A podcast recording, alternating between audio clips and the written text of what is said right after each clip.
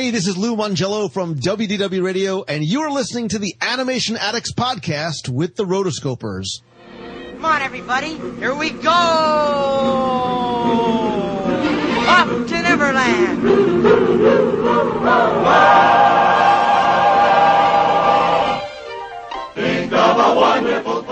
You're listening to the Animation Addicts podcast with the Rotoscopers, episode 97. Peter Pan. It's the peyote. You go like reindeer in the sky. You can fly, you can fly, you can fly. Think of the happiest thing. This podcast is brought to you by the Roto Nation, the official fan club of the Animation Addicts podcast. If you want to know how to join the Roto Nation, check out rotoscopers.com slash patron or rotoscopers.com slash patreon. You can join exclusive call-in shows, get cool swag, be entered in to win awesome prizes, and make friends who love animated movies as much as you do. Once again, check out rotoscopers.com slash patron or rotoscopers.com slash patreon.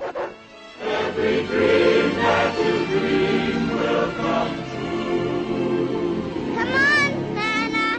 When there's a smile in your heart,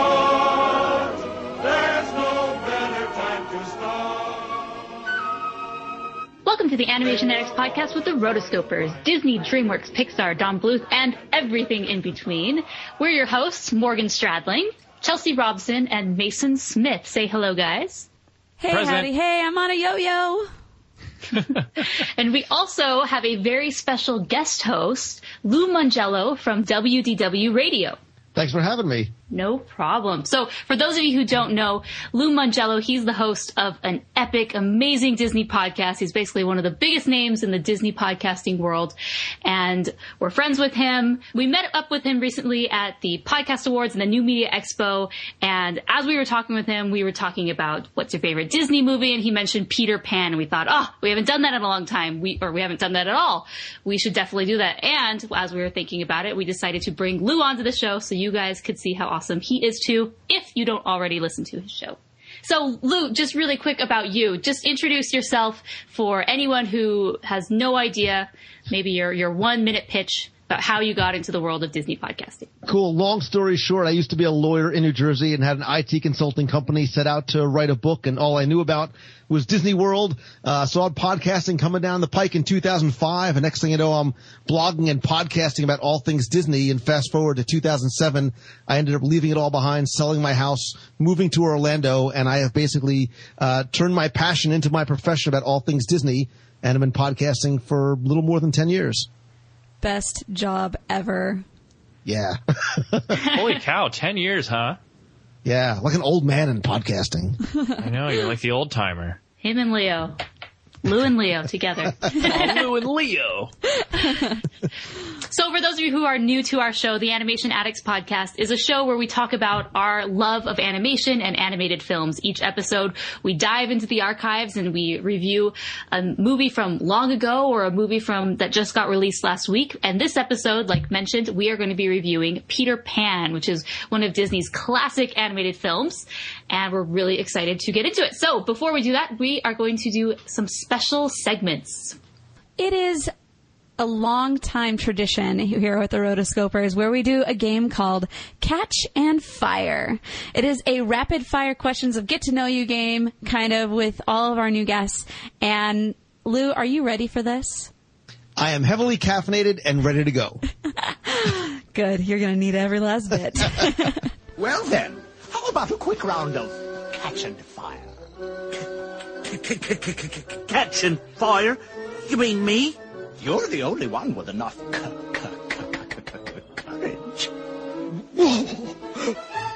all right. Your first question is, what is the first animated movie you remember seeing? Peter Pan? What is your favorite cartoon growing up? oh my gosh. Uh, Scooby Doo. What is your favorite animated movie? Peter Pan. Favorite animator slash artist?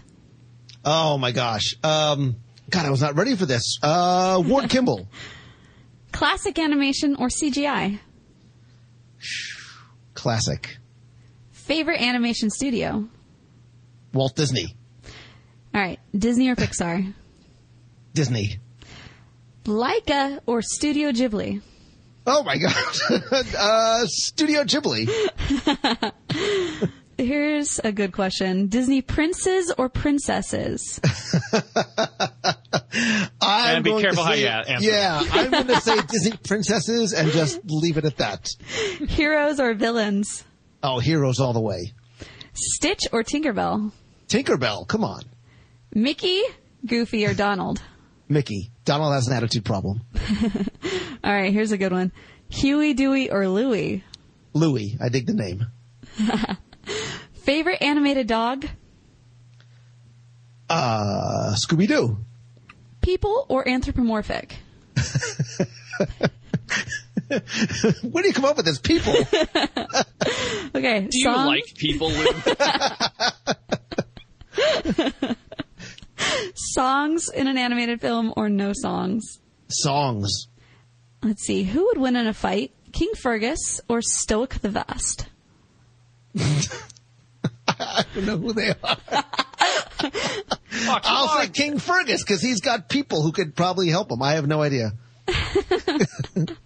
I stink at this game. Oh. It's okay, it's okay. We're getting we're getting down to some good This ones. is the whole point. It's just rapid fire questions to get to know you. All right, Snow White or Sleeping Beauty?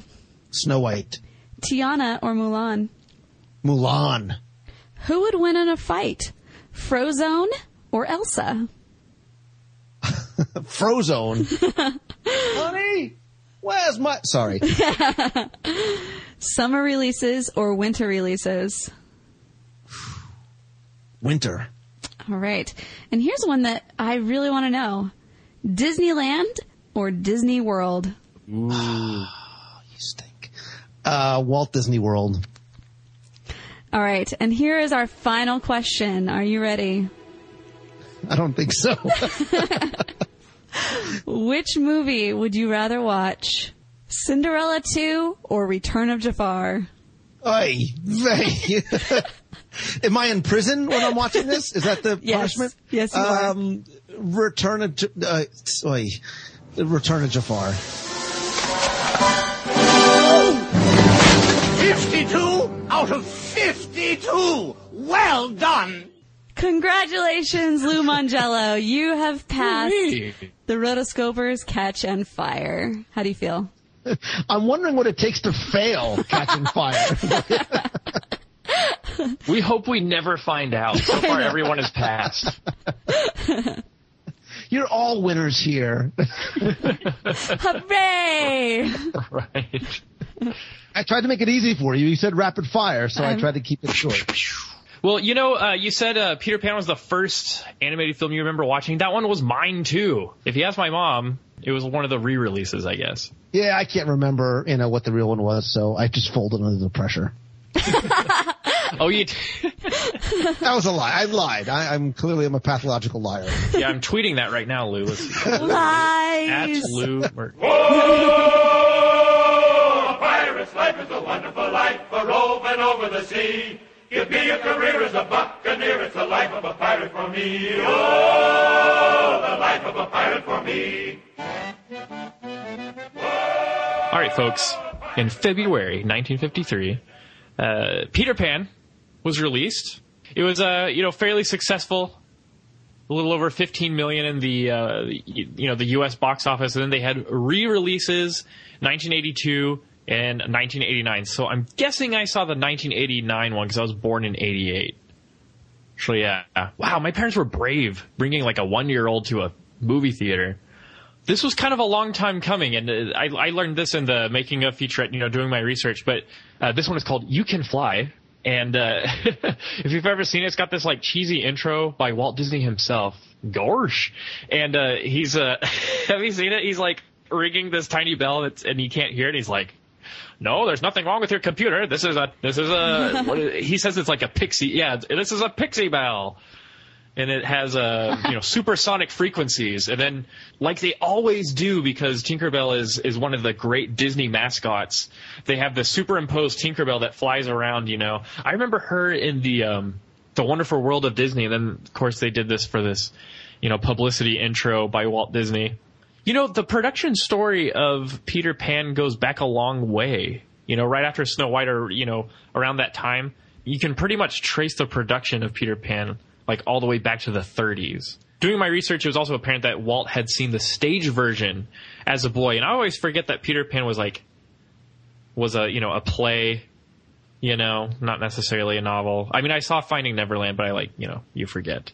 1939, the screen rights were acquired, and then in 1940 they had already begun storyboarding, and so this one artist, David Hall, he did the storyboards and a lot of the visual development for you know the early early stages of Peter Pan. And I kind of like it if you can find it online or even watch this, uh, you know, the making of featurette. You can see that the whole tone of it was a lot darker and more sinister, you know, according to this uh, story art that David Hall would draw. Uh, would draw.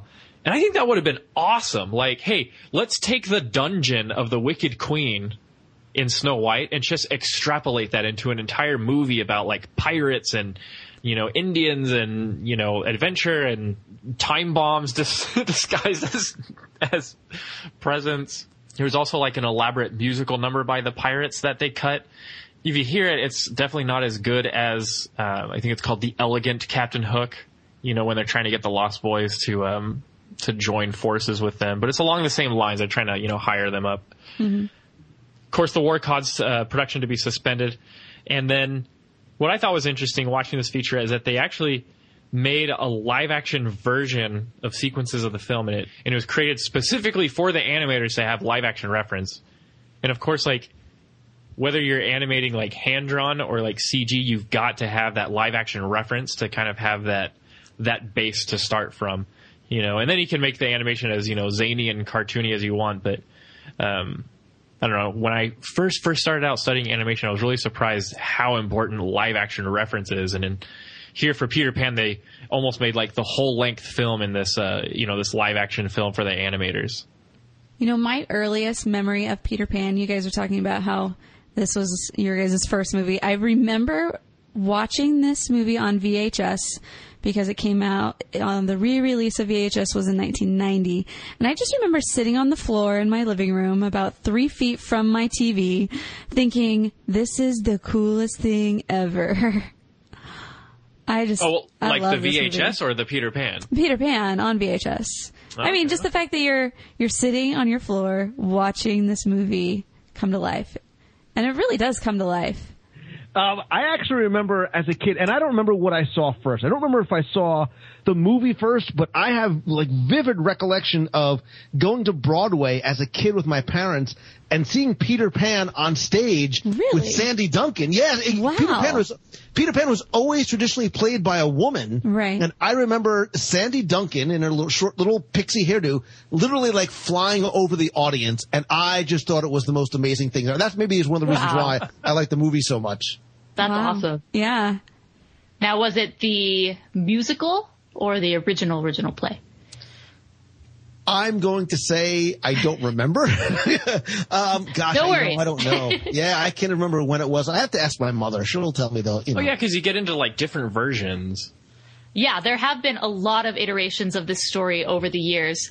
Um, obviously, it started out as a, uh, it actually started out as sort of a short story within um, a larger novel uh, by James M. Barrie. It was called The Little White Bird, um, and it was so popular, this character of Peter Pan, that they. They, the publisher had them take those chapters out. There were about a handful of chapters that focused on this Peter Pan story, and they re- released it as a separate book um, called Peter Pan in Kensington Gardens.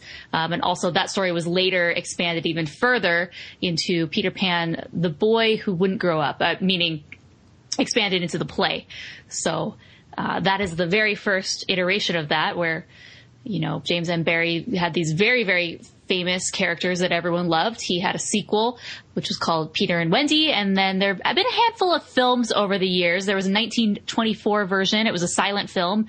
Um, then, then uh, a couple decades later, it was Disney's version, version, and we didn't see any more adaptations um, directly, you know, Peter Pan adaptations until 2003. And then there, there uh, recently there was a 2015 Peter and Wendy two-hour drama um, uh, that aired on British TV. Um, but there have been some spin-offs. Uh, Hook from 1991. Everyone knows Hook. How it, it takes this Peter Pan story, but it's not a direct, I guess, adaptation. It takes some liberties with the story. Return to Neverland, which is the sequel to this film. Maybe we should add that to our Catch and Fire list. Right. And then upcoming later this year is Pan, which is directed by Joe Wright and has quite a few people in it. And you know, people are pumped for that movie. But you know, reading through that and seeing all the the different films that have been done over the years, I. You know, there's only been about seven-ish, and I was actually surprised. I would have thought there had been a lot more, considering you know this character's in public domain more or less, and uh, very, very popular still to this day. The 2003 version, I loved that version. And then also, you know, Finding Neverland changed my whole view of the whole story. It was so good. Um, so yeah, all of these, it's such a great story. He did such a good job with it. Oh, I've forgotten one thing. I've forgotten the Tinkerbell franchise. We'll talk about Tinkerbell and her popularity. Oh, that boy. has its own spin-off, and now there's a new live-action Tinkerbell movie that's going to star Reese Witherspoon. Double O boy. So that is, yeah. Enough said. But I like Tinkerbell. I think she's cool.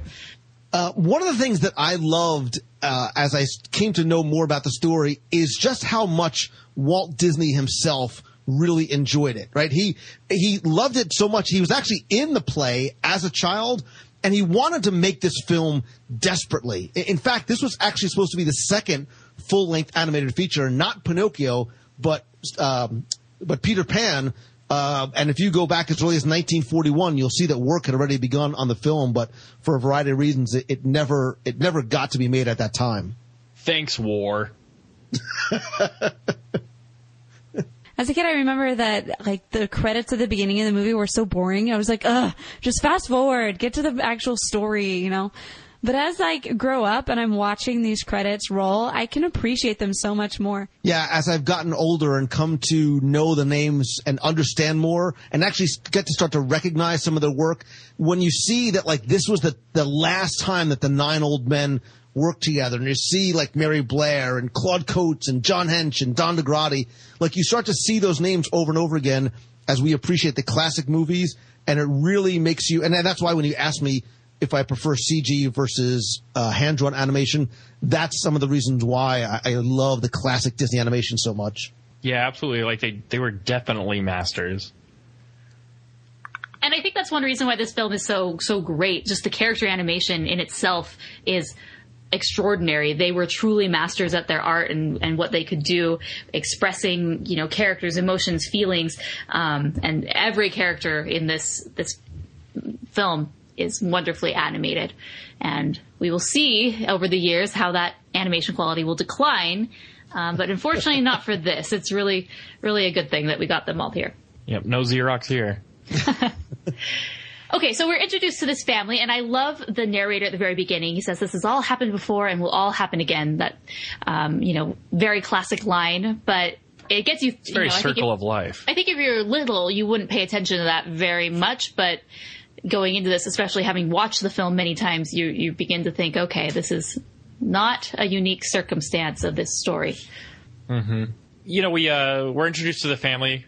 I forget that Mrs. Darling exists because Mr. Darling has such this boisterous, large personality, and I really love it. George. I, t- I noticed that too this time. I was I was watching each one of the characters as I was watching this film, or watching the very beginning, and Mr. Darling stood out, the children stood out, Nana stood out, but Mrs. Darling, she's just even the way that her character is designed, she doesn't really have any exaggerated features or anything too grandiose about her, um, and she just sort of fades into the background, which. Um, I definitely noticed this time around. She she does play a part. She's definitely a foil to Mr. Darling, um, but he takes center stage, especially in this beginning uh, situation where he really takes over as the man of the house. Well, yeah, this was uh, Hans Conried, and uh, I didn't know this. This is a tradition for Peter Pan for the same actor to be cast for both Captain Hook and Mr. Darling. And so in this film, uh, of course, Hans Conried played both. And I like always knew that as a kid, but you know, doing my research now it all kind of fits together. And I think it's really cool that they adhere to that tradition. And I kind of think they look the same, even though Mr. Darling's got more of a squashy features instead of like a elongated features like uh, Captain Hook. But I like him. He is so busy, he does not have time for anything. And he can't even get dressed properly unless Mrs. Darling helps him. You know, that's a man who's got commitments, and I like it. You know that scene. Sorry, go Lou. No, sorry. Uh, uh, just real quick, you know, you- when you talked about the that this has all happened before and will happen again, for some reason, every time I hear that line, I, I think of Mary Poppins, right? And the reason why is because at the beginning of Mary Poppins, you know, Bert talks about you know the winds from the east, mist coming in. Can't tell what's co- what's coming, but I fear what's to happen has all happened before. Like it's the same kind of thing that somebody comes in to help this family. The same, you know, Peter Pan does the same way that Mary Poppins does. Oh yeah, you know it's almost like a it's, it's almost like a mythological thing, or not necessarily that, but that there's like a that he's like this legendary character that exists throughout time. You know, that's kind of a cool concept. Wow, I really did not pay attention to this line that much until tonight. And now you'll never forget it. now I'll never forget it. That should be our intro for some of our episodes. if it sounds familiar, it's because we talk about the same thing every episode. It'll all happen again. So going into the children, um, which of your which of these three was your favorite? We have John, who's sort of the the nerd, um, very very smart. We have Michael, who's the youngin, and he likes to pretend to be Peter Pan. Wendy, who is the eldest, and as they say, the supreme authority on Peter Pan and all of his marvelous adventures. yeah, but how does she know so much about him? Is this like a, a guy that they talk about at school? You know, well, I bet Peter Pan wouldn't take crap from the lunch lady. You know. I mean, where does it all come from? Well, I think she just makes it up. I mean, it talks about the, in the beginning um, how everybody believed in Peter Pan, but in their own way. So she, I do believe in fairies. yeah, I mean, the mom just saw it as yes, I believe in him as you know the spirit of youth, and then you know Mr. Darling is just like whatever, I don't believe in this at all, and then um, you know Michael and John they kind of see this as telling fact. Older sister, come on now. Um, They just all have their own idea of what he is, and that's like she just makes it up. She's got an incredible imagination. Yeah, totally. You know, um, can my favorite child be Nana? But she's not really a child. Yes, I will give you permission. I like Michael. Uh, I, I maybe the fact that he is the youngest and he's got his ter- teddy bear. I think that's still like playful, whimsical, childlike. He has complete innocence about him, about the whole thing, and I think that's one of the reasons why I think he's so endearing. I'll take that. Yeah, Michael's definitely. I'm I'm definitely leaning towards Michael. For some reason, like I appreciate an intellectual and a scholarly type. but There's no place for one on, you know, in Neverland. You know, with what is it called, Cannibal Cove, you know, and all that stuff. You know, an early okay, going back to Nana because I I really want to focus on this awesome dog. You know, she could be like one of those dogs that like has that little you know, that little keg of drink that those St. Bernards carry around, you know, they go out and rescue people. She could be one of those. you know, in early production, Nana was supposed to have traveled to Neverland with Peter and the children. Was that part of the play? I See, really no wanted her to. I think she Well- was in the play. I mean, I, Well, I you vaguely know, remember something. If I don't know. Nana had traveled to Neverland, then you know that would kind of upstage Wendy's role as the the influence of like emerging adulthood and like moving on from being a kid to being an adult.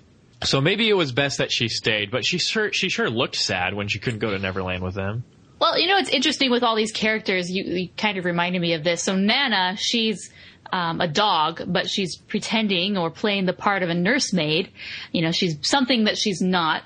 And the same thing with uh, with Wendy is she's she's she's a child, but she kind of has this motherly role. So she's doing something that she's not you know quite ready for, but she's kind of thrown into, just like Nana's thrown into this because clearly no one else can take care of the children because they're the parents are off partying all over the place.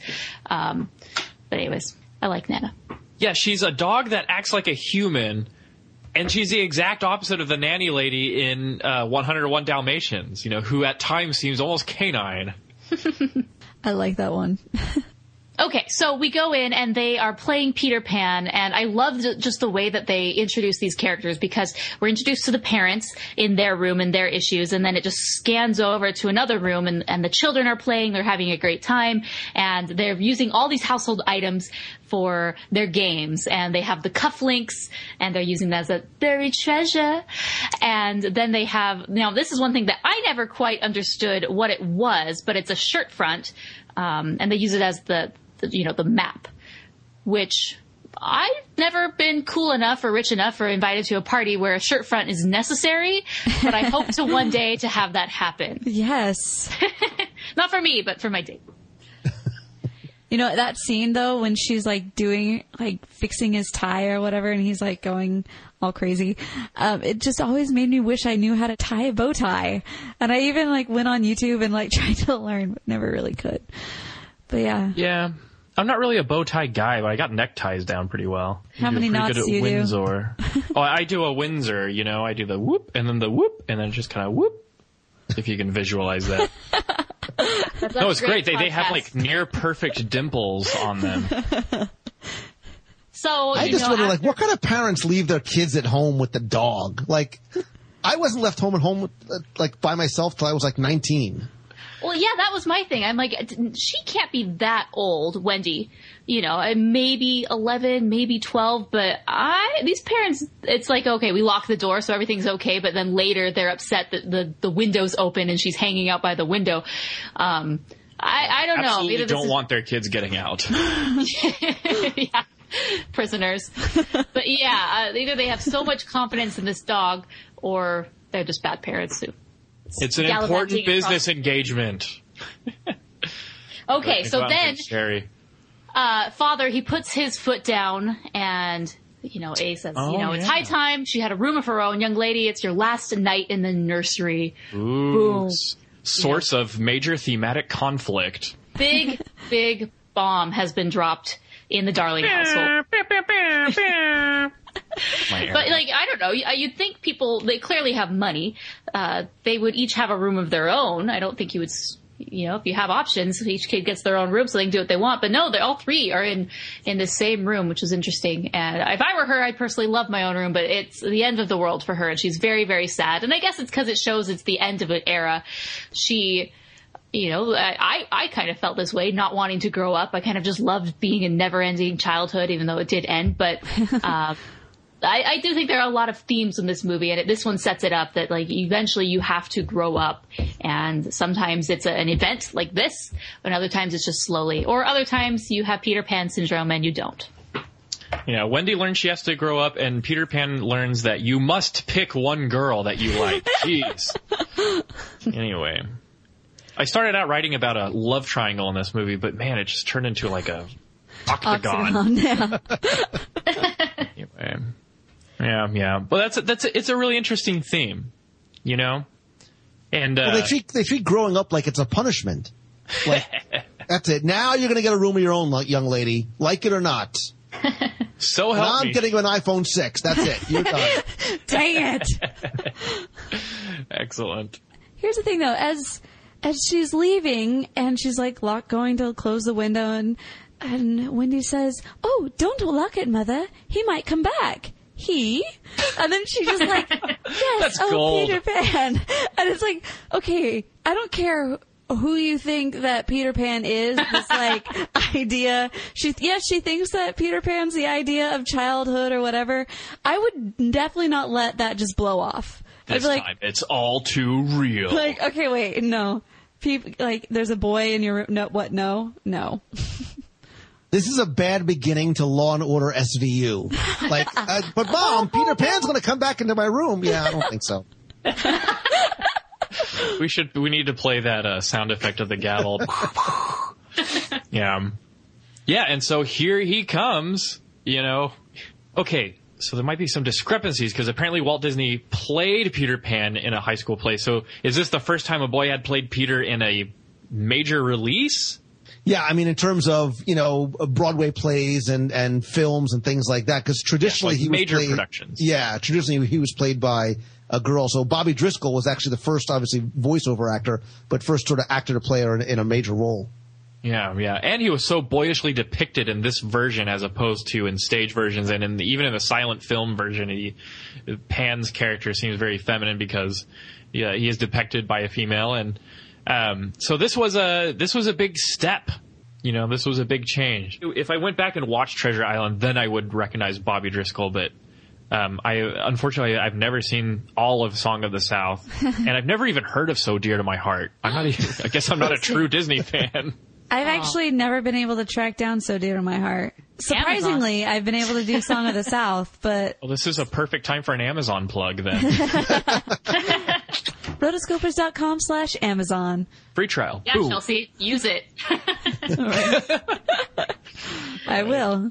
Okay, so we get that first shot, and I love just the imagery in this film because, like we mentioned, Mary Blair, she worked on a, a handful of, you know, pre-visualization um, Disney films, and this was one of them. I have two Mary Blair books, actually, and you see a lot of her art from Peter Pan, and it's just, you know, if you've never if you don't know who Mary Blair is, definitely go check her out because her art is just stunning. It's simple. It's bright. Um, she just really is a master at art form. And Walt Disney mentions that, you know, he was always sort of disappointed because Mary Blair's, uh, you know, aesthetic was never able to fully translate on screen. And there, there are bits and pieces where you can see, uh, Mary Blair's influence, um, but not always. And I, this could maybe be one of them. It's just because he's shrouded in darkness, so we just see, you know, the big moon that's really over exaggerated. We see the house, and then we just see him. And then I love that next scene where Tinkerbell comes up, and you just see the smile. Uh, very, very interesting way to introduce him. He comes in, and then Wendy uh, eventually wakes up. Yeah, absolutely. I love the um, the air of like mystery and kind of uh, it's it's kind of like a suspenseful, but in like a really childish, giddy way. You know, the little music score that plays when he's kind of sneaking in and all that stuff. So this was Milt Kahl who was the lead animator for Peter in this film, and uh, I remember one of his remarks was the challenge of animating weightlessness. You know, of course, as an audience, we just kind of take it in. We're like, oh, well, on with the story, you know. But I, I can imagine like the the challenge and like the frustration of of getting it just right, animating something that's unbelievable but making it believable on screen. And again, that just is another testament to the sheer talent of you know these uh, these classic Disney animators. That's one of the things I think that, that Milt Kahl really was known for and recognized for was just how particular he was about the refinement of the character sketches. You know, that's why he did so many of the animation on, you know, major characters, you know, Pinocchio, Bambi, Donald, Brer Rabbit, uh, Fairy Godmother, Alice, like, because he was sort of the, the, the, the character guy in terms of, um, the, the, the particulars and the refinement and the really getting that final look just perfect. Yeah, yeah. And, and then um, I'm guessing he animated the shadow, but like I don't get the shadow part. Was this part of the the source material? Yes. The fact that his shadow just like goes off and does whatever the crap it wants. Well, yeah, well, it's detached, and then you know the main thing in the play is that she's she recommends to sew it, and, and I think there's a part in the play where she says, "Well, I've never, I've never actually tried, or maybe that's in this one. I've never actually tried to sew it, but I, I figure that's the best thing to do." But yeah, that that's kind of the the introduction to Peter and Wendy, always, except for in the weird spin-offs where that's not the case. That's and that's why they always have the thimble around. Mm-hmm. Oh, okay. Yeah. So as you as you guys were talking about different animators who'd worked on this, and you know just history about the film, uh, it really makes me sad that we don't have one of J.B. Kaufman's books about this. Um, J.B. Kaufman, he's a, a Disney historian. He's done two different Snow White books, which were released with the Walt Disney Family Museum. Um, he did one recently on Pinocchio, which I'm going to review uh, in a little bit in the next few weeks. It's called Pinocchio Disney Epic, and what I love about these books is that they they're just you know, three to 400 pages and they are jam packed with history and information and making of and behind the scenes. It also gives you, uh, just a, depending on the film, uh, the history of the, the source material. So for Snow White, we have just a whole chapter devoted to the different iterations of Snow White and, um, and just different stories and that you hear during production. He's able to document. So I'm really happy that we just got this new Pinocchio book, but having watched this film, it makes me really sad that we don't have one for Peter Pan. I don't know what his next book is going to be, but I really, really hope it's this because I think there's just so much information that we could learn, and uh, those books are just so great. You should email him. Say hey, I will. JB. Hey JB, this is Morgan from the Rotoscopers. yeah. So Wendy and Peter are kind of off to a, ro- rocky start there at the beginning.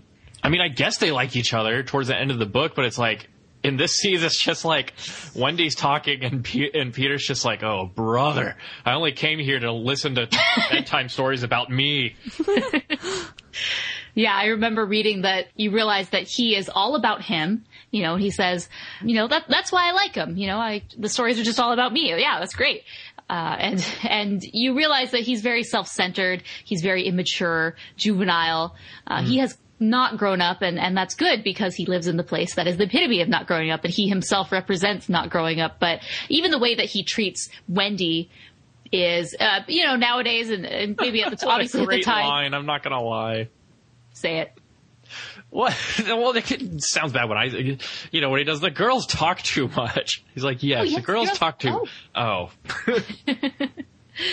Yeah, but we do see um, his his behavior towards Wendy in these beginning scenes. How he he does mistreat her, and and this is something that a lot of people like to bring up nowadays. That oh, he's this movie is sexist to to Wendy. You know that she she's treated so poorly, and that's the thing. She is treated very poorly by Peter in this whole film because he just has no respect for anyone other than himself. You know, I think of scenes later on when he flies away and, and she's sitting there, Peter!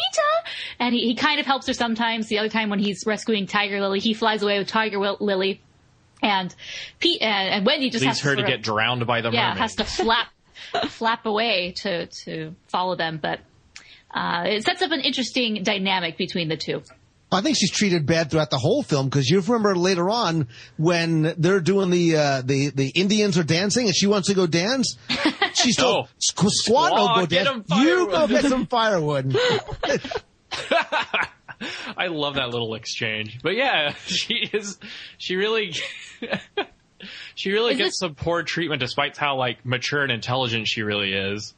Well, is this something to be concerned about? Because I, I recently in the patron group, people were we were talking about this film, and and people had mentioned this, and you know, I think I always recognized and knew that she is mistreated, but I don't see it as like a bad thing. That you know, movies are that they they tell situations and stories, and sometimes people are very mistreated, and sometimes it's because they're a girl, or sometimes it's just because you're Wendy. But uh, what are your guys' thoughts on that? Well, Morgan, if you don't recognize her poor treatment, then you're clearly evil. um, yeah, you know, when I was a kid, yes, I did think like, huh, I think Peter's being a little harsh on her, but it didn't like ruin or make the experience for me. I wasn't like rooting him on. Yeah, leave her to get killed by the mermaids, you know. but uh, I don't know. I just would comment in my head and be like. Well, make up your mind, Peter. First it's Wendy, then it's Tiger Lily, and then you're all of a sudden really concerned about Tink, you know, and I don't know. Peter's kind of a pimp, you know, Playa. wow. you know as far as 90s terms go. Except for he's not, because he's I've really never not- heard him called a pimp before. And we have our episode title. Peter Pimp. Well, I think it's like grammar school, right? Like boys are always sort of mean to the girls that they really end up liking. You know, like you're sort of Oh, picking yeah. on and being kind of mean to the girls that you like. Yeah, but we see that in Peter Pan 2 Return to Neverland that that like Wendy did grow up and move on and she got married and had a kid, you know? And I was Yeah. like, eh, what happened there? I saw the whole exchange as just little kids. I mean, you don't look to two 10 year olds like who, yeah, some of them are know how to treat other people, but some of them just go around and do whatever. You can't judge this film too harshly because you can't judge kids too harshly. They just don't know yet. Yep. And so they all start thinking wonderful thoughts. Any happy little thoughts? Like toys at Christmas? Sleigh bells? Snow? Boy, John really likes Christmas. Who doesn't? Oh, right. Well, I mean, I, well, okay, I, I'm not faulting him for it, but it's like, uh, you got any other happy memories? But You know, maybe the time of the year is around Christmas in the in the movie. It's just interesting that this song is very iconic. You know, it's been on so many different CDs and people sing it, and yet it has references to you know a specific time of year, Christmas.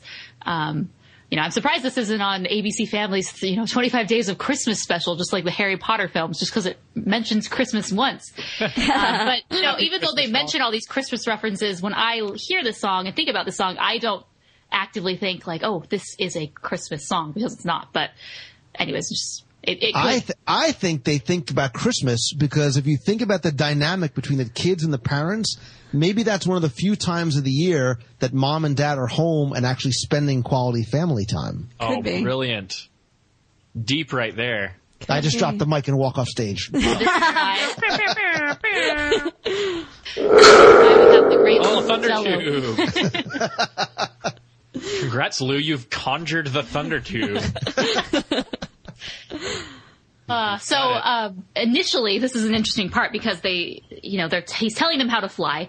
And in the original play, or in one of the initial, uh, you know, iterations of the story by James M. Barrie, the he didn't really mention fairy dust as being a key element. Fairy dust was sort of added to different versions uh, of the play and whatnot. And the reason was is because so many people would go and see the play, and basically what the re- what they could do to fly is they just had to think happy thoughts uh, initially. There wasn't the fairy dust involved, and so all these kids and families would see the play, and then they'd go home and they'd hop on their beds and they'd try to jump off and fly.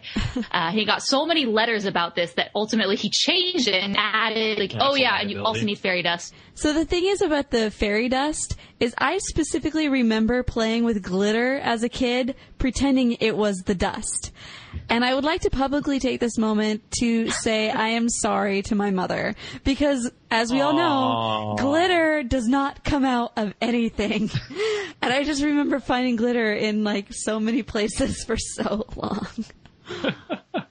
That's a You need to buy your mom a new dustbuster. Right? I actually think this is one of the most beautiful songs, and you were asking me before about music, you know, in animated films versus not. I think music makes the movie. I think this is one of those films that is a classic because of the music, but it's interesting how Second Star to the Right originally wasn't written for Peter Pan, but for Alice in Wonderland. The melody was written for a song called Beyond the Laughing Sky, so it was almost uh, actually used for a different film altogether. I love recycling cool things. What, Disney recycle? But yeah, Never. that's pretty interesting. That's not yeah. a hot topic right now. You know, as soon as they get to Neverland, we're introduced to one of the most iconic villains of Disney lore ever is You're a crook, Captain Hook. Judge, won't you throw the book at the pirate? Do you guys know what I'm talking about? yes. No. Arrested Development. oh, Arrested Development, where it's like- yes. What kind of law did you study? Maritime, Maritime law. Because he was in a play. okay, maybe Morgan and I just love Arrested Oh, Development. it's been way too long for me. Oh, you gotta watch. Like, click on the link when you know when you can watch it. It's Yeah, one of my will. favorite things. Whenever I see or hear Captain Hook, I, that always plays in the back of my head. a stage adaptation of a high school play called "The Captain Hook on Trial." It's horrible. Anyway, so yeah, Captain Hook is awesome. He is awesome. He's a pirate. You know, he was the awesome Disney pirate before we had Jack Sparrow, and I think it should change back to Captain Hook being the dominant Disney pirate. Um, but yeah, Frank Thomas in charge of Captain Hook, and he remarked that the uh, you know the story art- artists and the directors of the film had conflicting views on how to uh, on how they wanted Captain Hook to be portrayed. So on one hand, the story artists you know they drew Hook as this kind of uh, the way I put it is luxurious, like smooth criminal who is very decadent in the luxuries that surround him. And then the uh, directors wanted to see him more as a, they saw him more of, as a, more of a sinister and violent adversary to Peter Pan.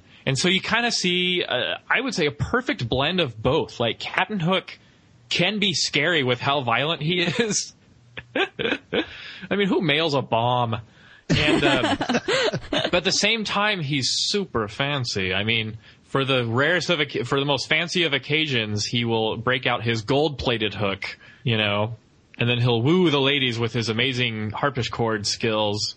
Those are those know. are mad skills, man. Mad I love looking at his uh, his little box of specialty hooks, you know.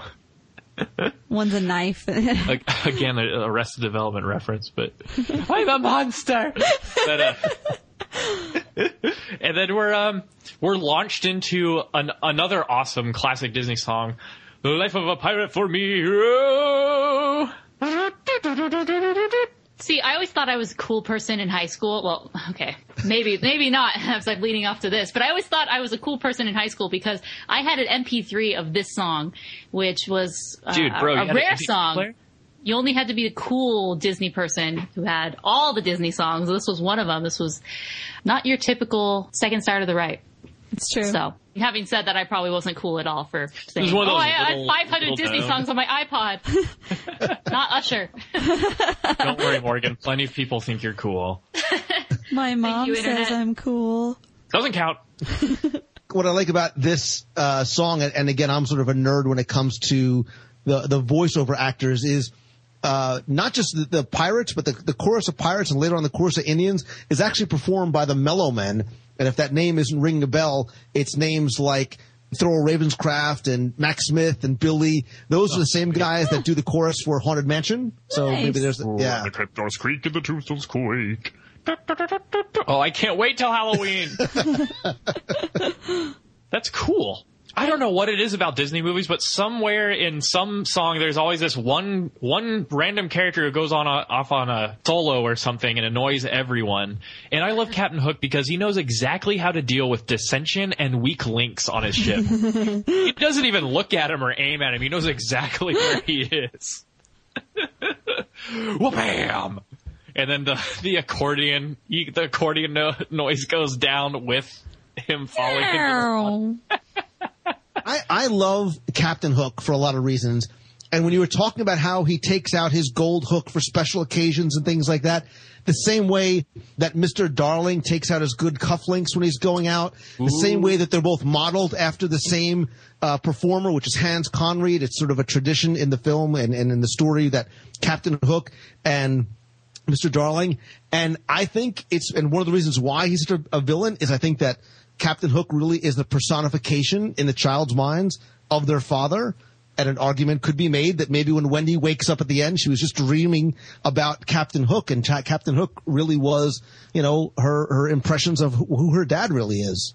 Yeah, that's really interesting. And to go even deeper, Mr. Darling remarks that he remembers seeing that ship long ago when he was very young. Mm-hmm. So what if he went to Neverland as a kid, but he was like bad and authoritative and he was like a proto Captain Hook when he went off to Neverland, if he did. I'm just saying. I think there's a Disney theory there.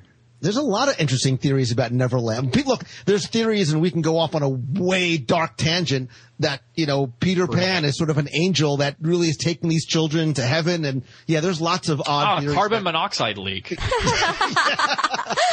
that puts the whole movie in a different perspective. Thanks, Nana. Weren't you supposed to keep an eye on that? I told you it was a bad idea to have a dog in charge of kids. Peter Pan uh. is the angel of death. There you go. So that'll that'll change how you think about it. Love it. It has, and it's awesome. So the problem with Captain Hook is that he doesn't know where to find Peter Pan, and he lost his hand to Peter Pan. And um, also, there's this giant saltwater crocodile who's perpetually circling his ship and wants the rest of him. So he's a man with a lot of problems. So you know what? Can you really blame him for wanting to shut that accordion guy up with the old lead injection, as we say in Texas? And um, hey, do you guys remember "Never Smile at a Crocodile"? Yeah. Yes. Sure. Dun dun dun dun dun dun. I remember that from my um from my I had a VHS of sing-alongs. That one always came up, and I was always confused because like, Mom, I don't remember that song being in the movie. I actually purchased the the CD or the album soundtrack for Peter Pan on Amazon, and it has that full version on there as well. I love it. I love the lyrics on it. I, I can't remember um, remember them right now, but they're kind of like there's a lot of staccato going on, and it's just very like perfect rhythm and Yeah. well coordinated lyrics. One thing I really like about the crocodile, though, is like when I was watching Finding Neverland, um, there was one quote in there that totally, like I mentioned, changed my whole idea about about this. One woman after the play, they're kind of standing around talking, and she says, "I suppose it's like the ticking crocodile, isn't it? Time is chasing after all of us, isn't that right?" And when she said that, I was like, "Oh my gosh!" Jeep. Yeah, because I mean, you think, okay, so you know, Mr. Darling is Captain Hook, and the only reason he's upset is because time is ticking after him. Yes, you have to learn to grow up, but with the coming of growing up, you realize death is coming sooner, and so he's always worried about this crocodile coming after him who already has a piece of him you know his piece of his childhood per se you know something is already missing from him and it's coming after him. And i just when i heard that i was like oh my gosh yes. So That's deep. pretty good. right? I thought so. I mean, you can really, if you really wanted to deconstruct this movie and these characters and really try and figure out, I mean, there's a lot of potential symbolism i- into, you know, what these all represent. I mean, we were, you were talking before about why Peter was so mean. I mean, I think Peter, you know, to sort of take it a, a couple steps further, Peter is sort of the embodiment of every little kid, right? He's, he's that, you know, character that is, uh, I don't know how to explain it. He's such an honest depiction of what a, a, a kid really is, right? He's selfish. He only cares about himself. He's unable to take care of himself, but yet he still has this like childlike love of other things and other people without sort of thinking about consequences and, and whatnot. I know I'm getting a little bit too deep. I just need another cup of coffee. I, I, I'm- I didn't, I didn't date very much in high school, obviously. Aw. No, and that's what I think makes this film so great and this this story why it's transcended, you know, generations is because you know, on one level, little children like it because, oh, it's pirates, it's, you know, pirates and Indians, it's, you know, a kid can fly, all this stuff. But, you know, on a deeper level, it has these different meanings and, and themes that we can relate to and we can apply to our own lives and help us reconsider how we're living our lives. And it's a great allegory for life. Don't be a Mr. Darling.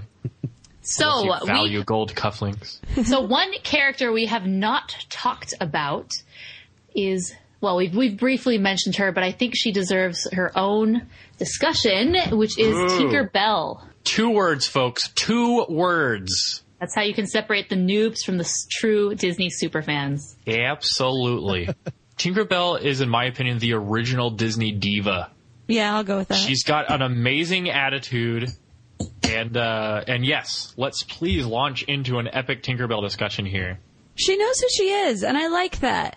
And she's just not afraid to do anything. Granted, you know they, you know they have the the lore that a pixie is so small they can only fit one feeling at a time, and so when she was bad, she was very bad.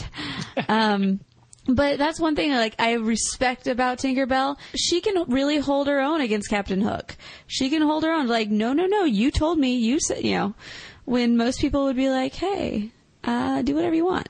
Yeah, she's uh, she's got some strength to her, definitely. You know, Marc Davis was the lead animator for her, and what a terrific choice because Marc Davis can really pull off appealing female characters, and you know, of course, he achieved that here with Tinkerbell. And his challenge was that she doesn't have any speaking lines, so she had to be pure pantomime, and um, that can be a challenge, uh, you know, for animators and to not have the dialogue to to drive home what what a person is feeling or, or doing. And uh, contrary to popular popular belief, folks, she was not modeled after Marilyn Monroe. Marilyn Monroe was was barely a starlet back then, and she, you know, wouldn't have been famous enough for that to have you know been a thing. But yeah, I I don't even I never even considered. But apparently, it's like a false Disney legend. She was modeled after Marilyn Monroe. Yeah, have you guys ever have you guys ever met or interviewed Margaret Kerry? No. You need to have. Oh my gosh, you need to have her. She is like the coolest little old lady in the whole one. She's made a second career out of going. I was the model for Tinkerbell, but uh, I, I've gotten to know her over the years, and she's got fascinating stories. And you can see when you talk to her, and she starts to do some of the poses, like when Tinkerbell was on the mirror. She's doing it now at like she's like 112 years old and, and she looks awesome. But when you do it, you're like, I see it. Like I see Tinkerbell because she knew, like you said, because she had no lines, that she had to emote, that she had to convey that she was a sassy, jealous jerk that's petty with body image issues, like just by the way she she moved. Oh, I love And it when um, 50 years later, you can still see it in her. Yeah, absolutely. I it really reads in in the pantomime when she's like on the mirror, checking herself out, you know, checking the shape, and then she like gets to her hips and she like brings her hands up and you can see like the oh man and you know it, it and she but she doesn't even have to say it and that's what I love about um the Disney animators and you know now that you now that you've explained it like the talent of Margaret Kerry and you know the challenge the mutual challenge between live action model and animator to really pull this off. And doing my research on Margaret Kerry, I found this juicy tidbit that changed my perspective of Tinkerbell. She said, quote, Tinkerbell was never in love with Peter Pan. She was sort of a groupie, and Peter would go on his adventures and she would get to go with him. And what she was really worried about with Wendy was that maybe he wouldn't take her on the adventures anymore. He would take that ugly old girl, but that's what she was jealous of. When I first read that, I was like, well, I don't know if I believe that. But since it was Margaret Kerry herself who said that, then I guess I have to. So here's a trivia question for you. Margaret Kerry had another role in Peter Pan. What was it? Ooh. Tiger Lily. Nope. She was a mermaid. She was she was the redheaded mermaid. Oh. Holy cow. We were only trying to drown her. That's an excellent line. That's a great line. I love it. Interesting. Well, So, years of studying sociology in that in that one sentence. If you're yeah. interested in Tinkerbell, there was a book that was released in 2013. It was called Tinkerbell An Evolution, and it's basically one of these just intense books that have it has nearly 200 pages, and it just talks about Tinkerbell over the years, not only in the Disney version, but um, also in the original play. How you know, or, you know, initially she was called Tippy Toe uh, and had speaking lines, and they changed it. And so this, if you're interested in the character of Tinkerbell and how she's evolved over the years to this Disney legend and this iconic figure, then definitely check out that book. I'll include a link in the show notes if you want to check it out because it's quite good. Well, yeah. they- it- oh, sorry. I'm sorry. I, was, I think Margaret Kerry. I, I'm not sure if it came out yet, but I know for years she was working on a book called, uh, I think Tinkerbell Talks. I'm not. I'm not sure if it's out yet or not. Yeah, I just be- found her website. Yeah, it's it, it's still coming soon. So Be on the lookout then. And Tinkerbell's great because you know in this film they developed her to be a fully realized character, uh, even in a physical sense. Because in a lot of the stage adaptations, they just had her as like a flashlight in the background, and she starts out like that, and you can see that whoa, she's like a real, she's like a, a real fairy. They do exist. So why do you think Tinkerbell's so popular? Because you see her in the Di- Disney parks. It's it's She's like everywhere. it's her and Grumpy. They're the the muses for adults. So, you know, you got the grumpy old guy who doesn't want to be there, who just wants to show everyone he doesn't want to be there, and he's wearing the grumpy hat. And then you have all the girls wearing Tinkerbell, who you know, if you watch this film, you realize she's actually like a brat. And I think it's because what does she represent? Everyone's inner diva, or has she grown past that? What do you guys think? She's Especially Lou. Really, she's just a really interesting female character. But yeah, I think especially for adults, you know, adults maybe can't, you know, you can, you can no longer relate to or embody, you know, a 16 year old Disney princess, but there's something spunky and sassy and brash about the Tinkerbell character that she's still kind of cute and she's still, you know, sort of the, the icon of all things Disney, which I think she sort of unofficially is, but there is that little bit of adult sassiness. And I think that's why so many, especially girls who are not, you know, young girls or teenagers really kind of relate to that character. I mean, look, look at the number. If you could count the number of Disney tattoos, I think it would predominantly be Tinkerbell. what? Not Stitch? yeah. Um, only the gangbangers put Stitch on their bodies. But anyway. Let's talk about the Lost Boys. I love it. A community of boys in complete anarchy. All who dress in animal outfits. Oh, the skunky one is so cute. I was gonna say, I was first gonna say it was like Lord of the Flies, but then when you said they're all in the outfits, I'm like, oh, it's like a little furry convention. Yeah. Oh, now you just ruined it. we have totally just butchered any sort of childlike innocence that the movie had uh, with all these references. And I, I don't know if you guys were ever lost. Furries. Were you guys? Did you guys ever watch Lost? I did. So I was a monster Lost fan. And do you remember the scene as the others are walking through the jungle and they're dragging the teddy bear behind them? That Yes. was direct. It's directly from that scene. Really? Yep. That was a nod to Peter Pan. and I the gotta go Boys. back. We have to go Go back back, Kate. again. All right. Yeah, and I love how um I love how Tinkerbell just convinces them to to shoot at Wendy. Wendy Bird. I mean, they're super loyal, loyal to Peter, but did anyone stop to think that, like, hey, that's like a human being we're shooting rocks at? Anyway, It's a Wendy bird. You're supposed to shoot it down. Kids. They've never seen Yeah. a girl before, at least one wearing a nightgown. yeah. Well, following following the leader is a pretty good song. I also like how John manages to get everyone kidnapped because he insists on marching through the forest like you're the British Army in the 1800s. Don't they know this is guerrilla warfare? It's the Jungle Man. It's just funny because he's, you know, has everything down. He's telling them his plans. You got to do this, then we'll we'll attack him by surprise. And then, you know, what he is saying, they are actually happening to them. Yeah, don't bring a Brit to Indian territory. Yeah. Also, aren't there like hippos that try to eat Michael or something? And it's just like, oh, And then the the bear. The bear was actually my favorite one, and it kind of. Re- I feel like there was several, like in Pocahontas when they're like walking by and there's a bear and his cub. I kind of felt like that was a nod to Peter Pan too, or at least I want it to be. You, you, you, you the, the chubby one gets to walk the footsteps of a stranger. Learned things he never knew. He never knew. Yep. So you know And what I like about this movie is there's actually quite a bit going on. There's all these new characters we're being introduced to, but I never seem to get bored. You Oh, know, yeah. now we're introduced to the Indians and their motive. Uh, well, which we had been introduced to before, as as Captain Hook announces that he's going to kidnap Tiger Lily so she can tell him the whereabouts, and it all ties together, and it could be very confusing. But, you know, it's just so expertly done that I never get bored. I'm always interested in what's happening next. And so they get kidnapped and the Lost Boys are at, at lost for words because they're sitting here thinking like, well, no, no, you always let us go. And sometimes we let you go. And, and then he realized, okay, this is, they mean business. If Tiger Lily not back by sunset, burn burn 'em at stake. Dun dun dun. I could never match the voice of that of that Indian chief. Oh, it's just too epic for anyone. Oh. It is pretty epic. But my thing is, How many okay, cigarettes do you have to smoke to achieve that level? Of, They have basically what eight, six to eight hours until she needs to be returned. But if they kidnap all of the lost boys, who's going to return Tiger Lily? ooh, a deadline. This is like an episode of 24. Exactly. I'm a federal agent. So yeah, we who head is off gonna? to- who- They're completely inept. They can't even survive in the jungle. So how are they gonna get Tiger Lily? Oh, by the way, Captain Hook, we don't even know if Tiger Lily speaks English. what good is this gonna do? so we hop over to the Mermaid Lagoon. I always loved this scene This growing scene up. You know, rocks. what girl doesn't love mermaids? Just like what boy doesn't love pirates? But I thought these mermaids were so cool. And you know, a lot of the girls in this.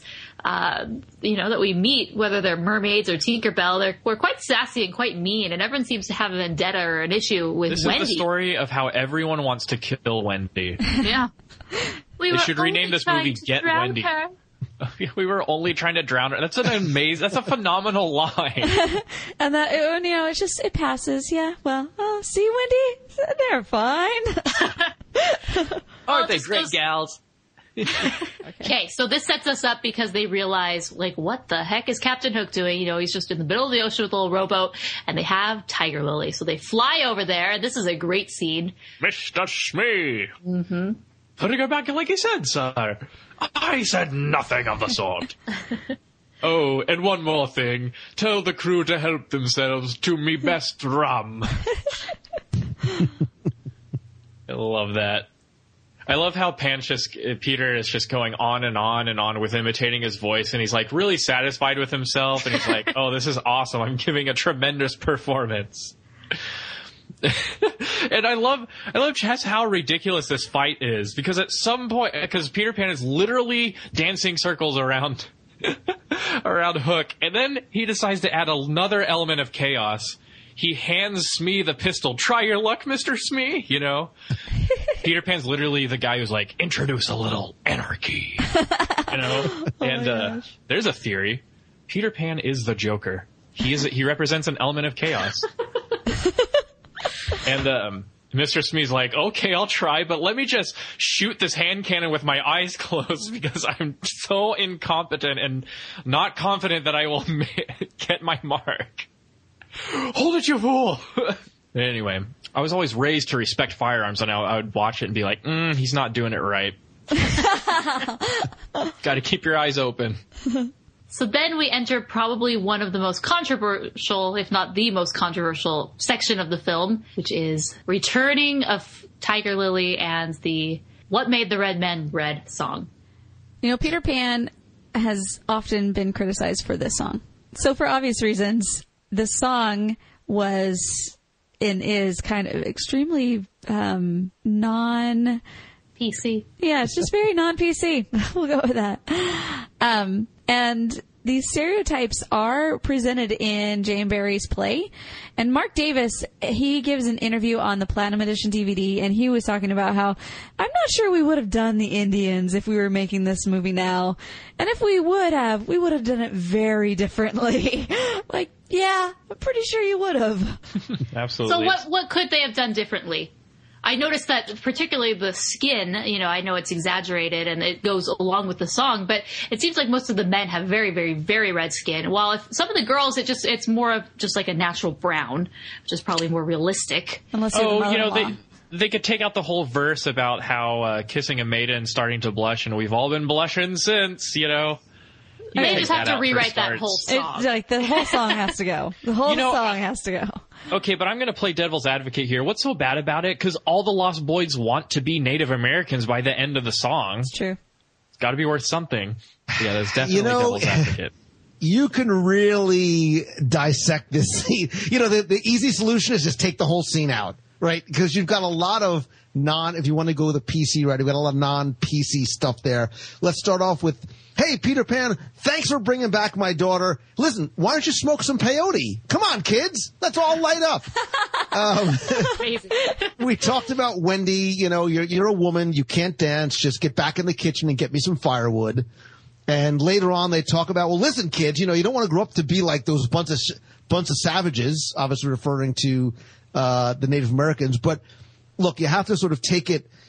At, at the time it was created, right? And and that's one of the things, and, and I think you can have a whole separate conversation about Disney movies that at the time it, nobody gave it a second thought but now, if you look back at the crows from Dumbo or Sunflower from Fantasia or the Tar Baby maybe from Song of the South, um, Aw, you know, poor tar baby. yeah, you know, Cyan Let's get that Am. I, but there's a lot, right? And there's a lot that now you look back and say, God, how did they even think about doing that? Look, they even fixed Aladdin, right? Remember Aladdin, the merchant? Yes.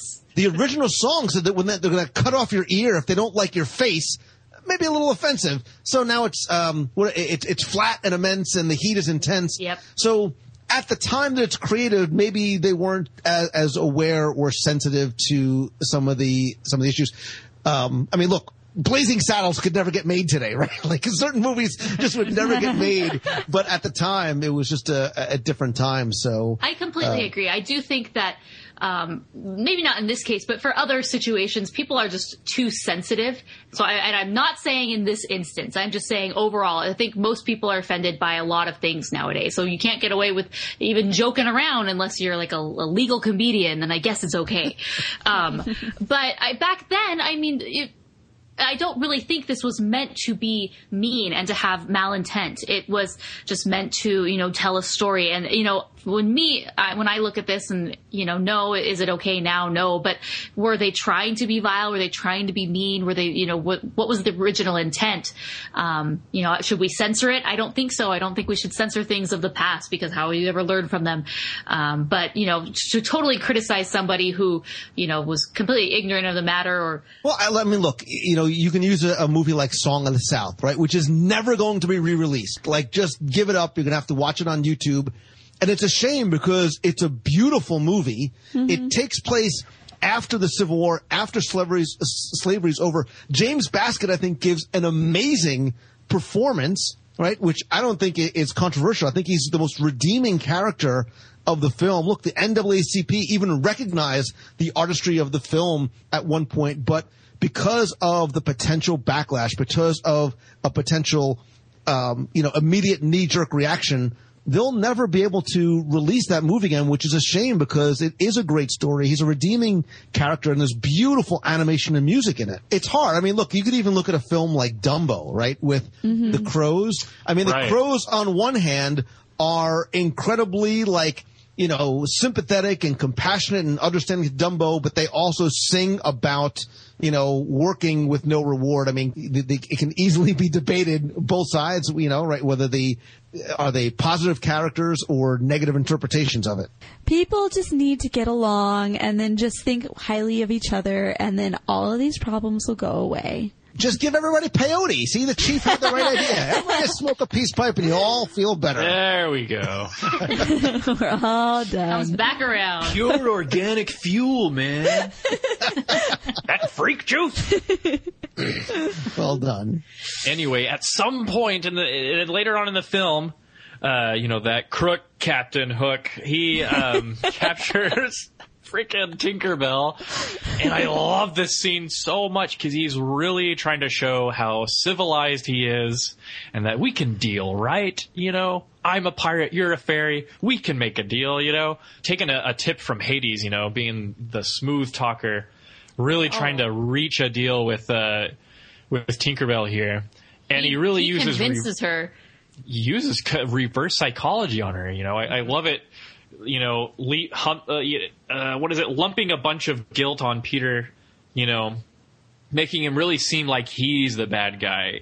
Think of it's me giving her the best years of her life and just casting her aside like an old glove.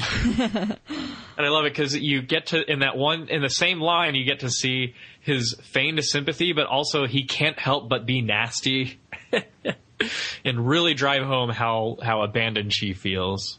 And then you know I mustn't harm Peter I mustn't lay a finger or a hook on or a hook on Peter Pan. I love when she's actually like drawing out the path on the map. Yes. That's like one of my favorites. Oh, he's One repeating literally what she's doing. Yes, a hop, skip, and a jump across. I just love her movements in that section. Oh yeah, with the uh, the ink and stuff. Mm-hmm. Clever. Just the way her legs move, and then she hops, and the animation's great. You know the song about you know being a mother and you know what's a mother. That is usually where I you know start yawning, lose attention. This is where I usually go up to use the restroom slash refill on snacks. but I do like some of the Lost Boys lines where she's like, "I had a white rat. That's no mother." And they instantly start beating each other up. I just love how um, how precarious their society is between you know order and absolute chaos, hanging true. on a thread. So Well- do you not like the, the song because you just don't like the, the words? You don't like, do you think it's, it, they don't need it there? Do you not like the meaning? I like it less because as a boy it bored me. Kind of like Love Goes On on the on Robin Hood. Yeah. That was usually where I was like, oh brother, I'm out of here. But what about now?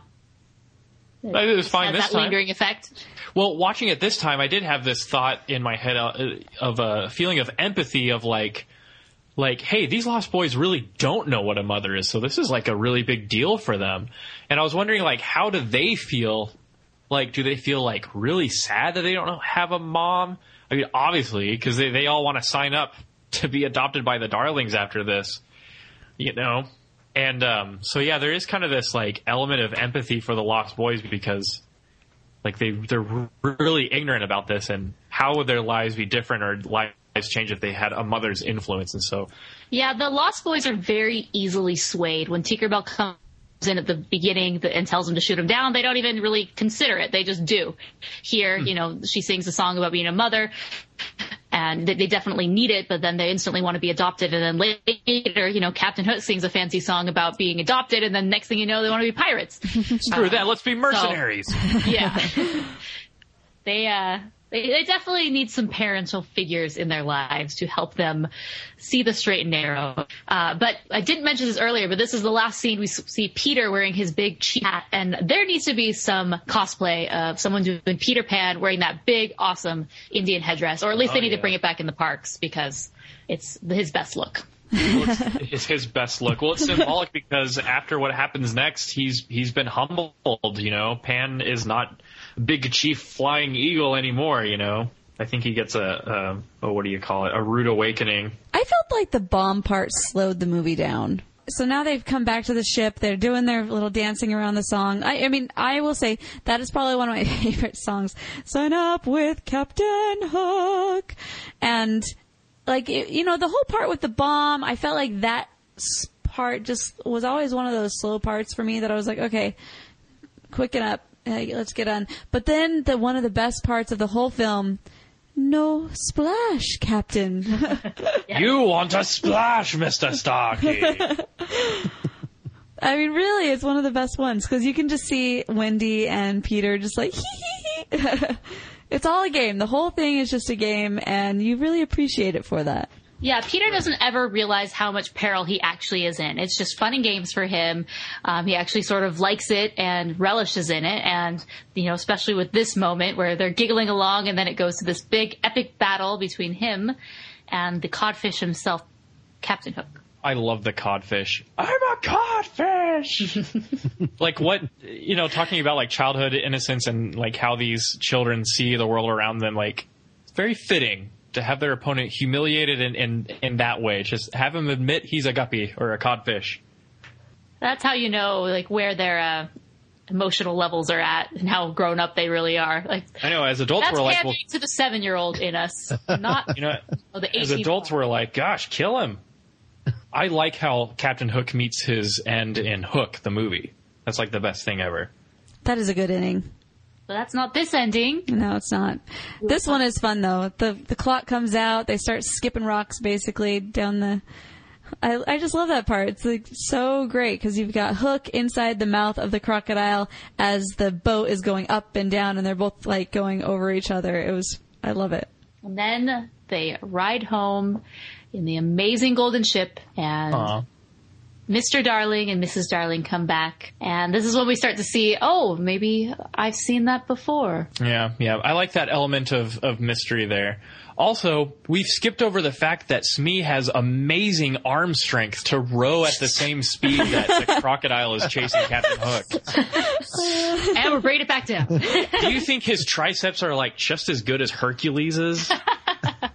I think as, as if his calves are anywhere close, you know, you were Oh, hey, I'm not talking about calves. I'm pure triceps. you know, I like at the very end how, um, you know, father has cooled down. He's like, oh, you can actually, you don't have to leave the nursery. But she's through all this. Wendy has grown up, um, which is eh, kind of this experience she needed to help her. You know, she went to the most magical place of all, Neverland, which would be any kid's dream. And I think through it, she realized that, you know, she needs to one day be a mother. She needs to grow up. She need, there are people in her life who need her, you know, to be somewhat responsible. Um, and I, and it's just interesting. You see how with her parents, you know, they went through this too. We all go through it. It's kind of that moment where whether it's something you consciously have to do or something you just get thrown into and you're forced to grow up, it happens. I I remember seeing it multiple times, and even still sometimes when I look at it and I see that final scene and I see Wendy wake up, I say, you know, was the whole thing just a dream? Did she really just, did they really fall asleep in the nursery? She dreamt the whole thing, and her parents have had this dream too, and, you know, it's sort of this, um, you know, they, they wake up a little bit different and a little bit wiser than they did when they fell asleep. And that's why the ship that you see going over the moon isn't really a ship. It's just clouds that sort of mm-hmm. look like a pirate mm-hmm. ship. Yep. Hmm. Well, A strange mass case of lucid dreaming. It's the Once peyote, I'm telling you. Carbon monoxide. all right. So what do we rate this? Oh, I forgot we had to rate it. All right, let's hear Lou's first. the new guy. you know, this is my, I'm biased, right? It's my favorite movie, Peter Pan. I can pull out my old lawyer chops and argue as to why I think he's the best Disney character ever. Yeah. Um, Objection. Oh, He is. All right. Uh, so now I have to argue it. Why is Peter Pan the best character ever, right? he never has to grow up. He lives on this beautiful, ca- like, tropical island. He gets to play with his friends all day. He fights pirates and wins. All the chicks dig him. They're fighting over him. Mermaids, Wendy, Tiger Lily. Oh, by the way, he can fly. The defense rests. and one more reason. Um, tights. he can- oh, the tights, and well, and he can um, he can transport between two worlds, two alternate dimensions. Although, why would he? Why would he want to leave Neverland? You know, to pick up more chicks. Oh dear. the prosecution rests with the defense. All right. Well, I'm just going to go off and I'm going to give this movie five stars. I think this is a Disney classic. And no, it's not an original story, but what Disney films and from this era are. Um, I just, I think the characters are so great. The animation is wonderful. Whether they're speaking or not speaking, they just emote so um, evocatively that we're able to figure out what they're saying and their little nuances. And the story, for me, it's it always is moving forward and it's leading to this conclusion. There is a slow spot during the mother sequence, I, I feel. Um, and I think that's purposeful. I think they wanted to slow it down a little bit. But overall, I love the characters. I love the film. Yes, you know, today there are some things that aren't so PC, but, you know, for a product of its time and for just the amazing story that's able to tell, I have to give it five stars because it's a classic and there's no question why it's still so popular today. I'm also going to give it five stars. The fact that it, this can be read on so many different levels and can be looked at on so different many different levels over the space of my entire childhood and adult life, um, I've just really come to appreciate all these every little nuance with it and the art. It just really pulls you in. And you are lost in this world. You are in Neverland, and it's something that you just want to stay in. So that's why I give it five stars. hmm I give uh, Peter Pan five stars as well. Along with, you know, Disney's greatest achievement was their ability to transport you to a different world, and they did it so perfectly in this film that you can help give it the highest rating. Awesome.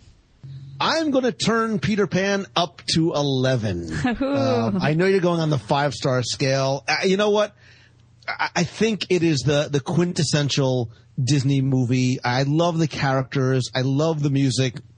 I think we can all relate to Peter Pan. Look, I am a 47 year old guy that is trapped in a seven year old body and has the Peter Pan syndrome that I never want to go up. And I think that's what Disney films and the Disney parks and Disney as a whole and a brand allows you to do. It allows you to have that feeling like you can be a kid again and it's okay to go and have fun and, and dream about going on these kind of adventures. So I, I give it an 11 out of five stars. I love it.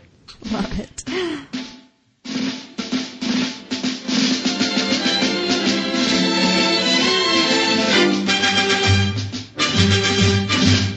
Following the leader, the leader, the leader. We're following the leader wherever he may go. Hey guys, it's Mason again. Aside from the characters having good, strong personalities and Peter Pan having the action and adventure, it's an overall good film and I just, I'm just kind of amazed at how the world has taken Tinkerbell as its own.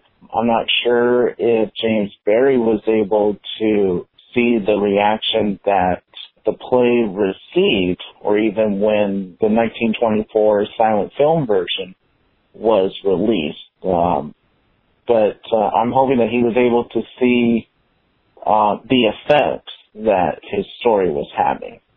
Anyways, that's all I was going to say about the film. So hopefully you guys enjoyed seeing it with fresh eyes and everything. And good luck with the next podcast.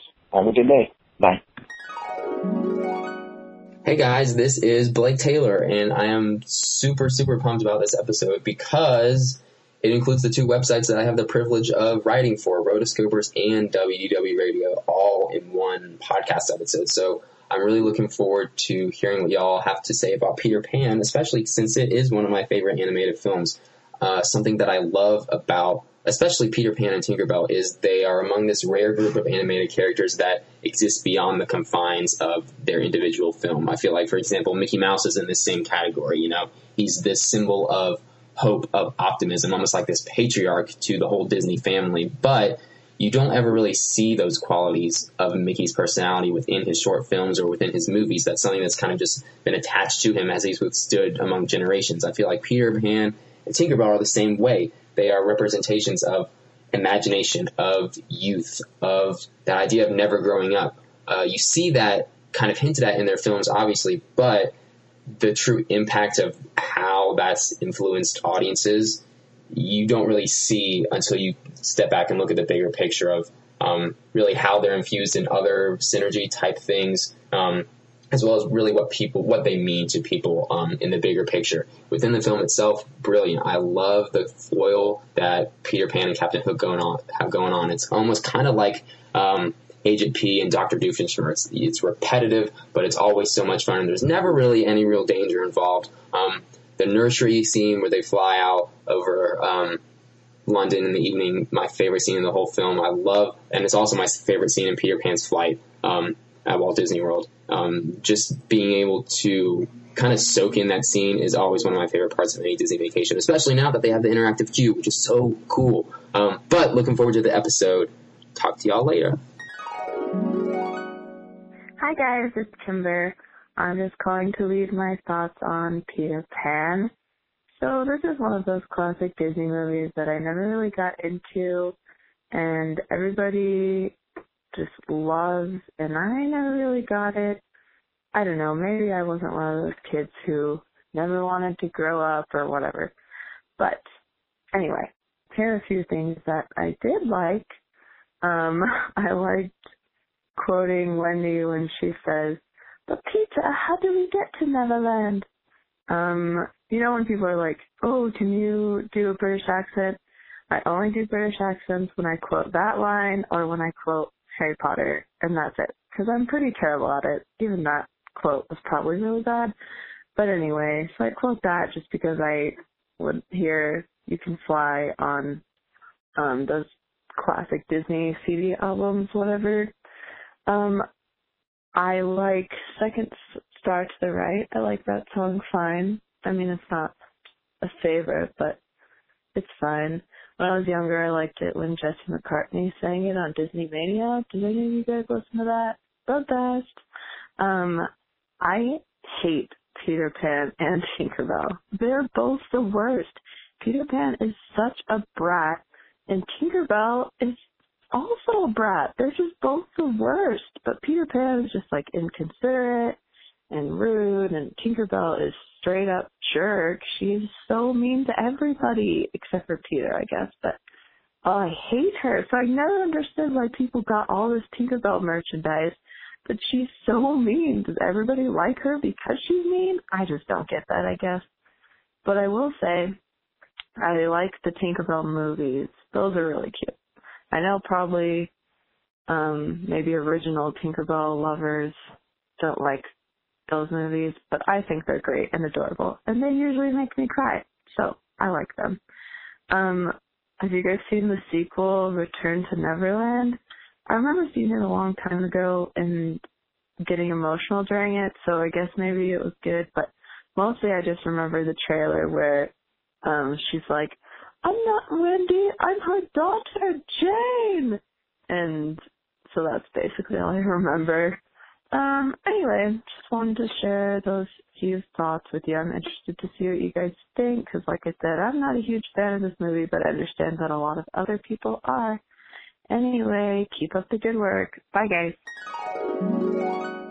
Hey, Rotoscopers, it's me, Sheridan, here to leave a review for your Japan podcast. Japan is awesome, and I remember seeing Captain Hook at the Disney parks when I was like five, and I thought he was really scary. But yeah, the movie's awesome, and I need to rewatch that this week. Making a note to do that right now. Also, um, anywho, I love you guys. Also, just wanted to say that I love the relationship between Morgan and Chelsea. You guys have the sweetest friendship. I just love it. So yeah, I'm gonna let you guys go. Bye guys. Hope you guys have a great week. Never smile at a crocodile. No, you can't get friendly with a crocodile. Don't be taken in by his welcome grin. He's imagining how well you'd fit within his skin. Thank you so much, Lou, for joining us today. I've really enjoyed having you. We all have. Thank you guys so much for having me. This was a lot of fun. It's really been great. So if you want to know more about Lou, make sure to head on over to his website. You can go to wdwradio.com. And you can also check him out on iTunes, Stitcher. I listen to you on Stitcher because that's what my phone has. Android user. Android. and if you enjoy traveling and if you enjoy Disney, you're just going to enjoy Lou. Is there anything specific you want to plug, Lou? Mm-hmm. No, that's it. Um, you guys were awesome. If you do want to find me on, on social, I am at Lou Mongello and LouMongello.com too. And, uh, hopefully we could do this again. I look forward to seeing you guys in person at the next conference or something too. Yes. One of my Second favorite- start of the ride and straight on to D23. Right. Nice. nice. Um, also, for show notes, make sure to head on over to rotoscopers.com slash 97. Also, make sure to leave a comment there because we are always on there um, for at least for the next two weeks. We're always on there talking and, and commenting back, so we like hearing what you guys have to say about this episode. And then also on Twitter, make sure to use the hashtags AnimAddicts or AnimAddicts97. Thank you so much for all these voicemails. You guys are fantastic and we love hearing from you. So if you want to be a part of the voicemail section, make sure to head on over to rotoscopers.com slash voicemails or just give us a call at 406-646-6575. And once again, head on over to rotoscopers.com slash Patreon slash Amazon slash Audible slash store, whichever one of those you're wanting to head on over to.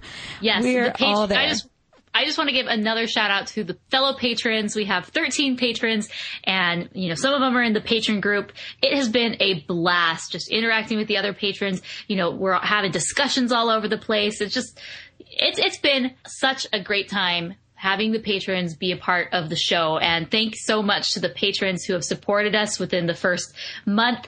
Just rem- a reminder, if you become a patron at any level during the first month, you'll get a 15 minute phone call with a rotoscoper of your choice. So you have to do that before June 30th. So decide to do it after June 30th. That call won't be available, but the other perks will. So if you're thinking about it, definitely do it now because, hey, we all know everyone wants to talk to Mason. Exactly.